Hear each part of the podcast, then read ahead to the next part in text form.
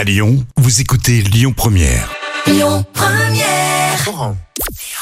Bonjour à tous, c'est TF1 qui s'est imposé hier avec la série Rivière perdue qui a rassemblé près de 4 millions et demi de personnes. Ça représente 25% de part d'audience. Derrière, on retrouve France 2 avec envoyé spécial et Kylian Mbappé dedans. France 3 complète le podium avec la malédiction du volcan. Une mise en demeure pour complément d'enquête, ça vient du Rassemblement national. En cause la diffusion de compléments d'enquête hier en deuxième partie de soirée sur France 2. Émission qui parle du président du parti, Jordan Bardella, et de sa proximité avec Jean-Marie Le Pen. L'émission évoque aussi un compte Twitter qui serait en fait rattaché au président du RN. L'avocat de Jordan Bardella lui parle de son côté de tweets mensongers. Affaire à suivre donc. Et puis elle s'est exprimée sur sa présence dans Danse avec les stars sur TF1. Christina Cordula a pris la parole et indiqué qu'elle avait rompu son contrat d'exclusivité avec M6, qu'il a notamment mis en avant avec l'émission Les Reines du Shopping.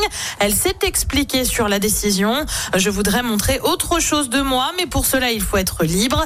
M6 m'empêchait de faire autre chose.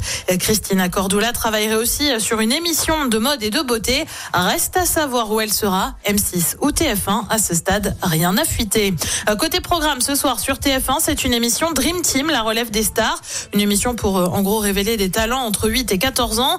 Sur France 2, c'est la série César Wagner. Sur France 3, La boîte à secrets. Et puis sur M6, c'est le film d'animation Coco. C'est à partir de 21.